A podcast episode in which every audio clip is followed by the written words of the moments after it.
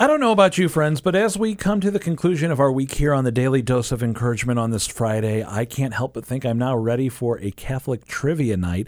But more than trivia, the Daily Dose of Encouragement this week, as we've been learning things we might not have known, is helping me to grow in my knowledge of my faith and deepen my faith. So, Patty, how are we going to wrap up today? Well, again, these are things I never knew. I've been just reading commentaries in the Word on Fire Bible. It's an amazing book.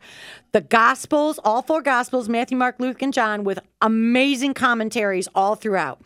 So I was reading this commentary on the story, and we've talked about even this story recently the mother of James and John asking her sons that one sit at the right and one at the left.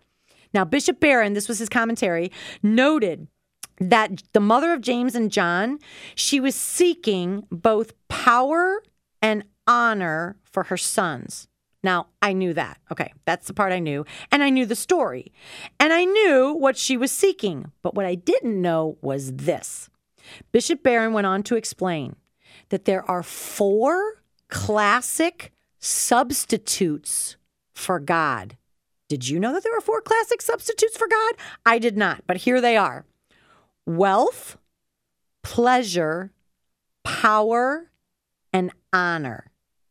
And it's interesting to note that these are not evil in and of themselves, but they easily become dangerous and evil when our ego uses them or grasps at them, not for God's purposes or in service of his truth, but for our own self interest. So, what's the way out of these four substitutes for God? And Bishop Barron quotes Whoever wishes to be the greatest among you must be your servant. Whoever wishes to be first among you must be your slave. When you serve others, you access the power of God and seek the honor of God. You give your wealth, you give up some of your pleasure for the least among us, the face of God. It is the antidote for the misuse of wealth, pleasure, power, and honor. Now, I had never thought of those four things wealth, pleasure, power, and honor as substitutes for God. But oh my goodness, it is easy to see how they operate in the world today. But here's what I thought was useful on a personal level in just learning what these four substitutes for God are.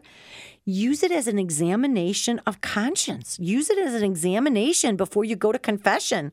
How have I used my wealth, pleasure, power, and honor?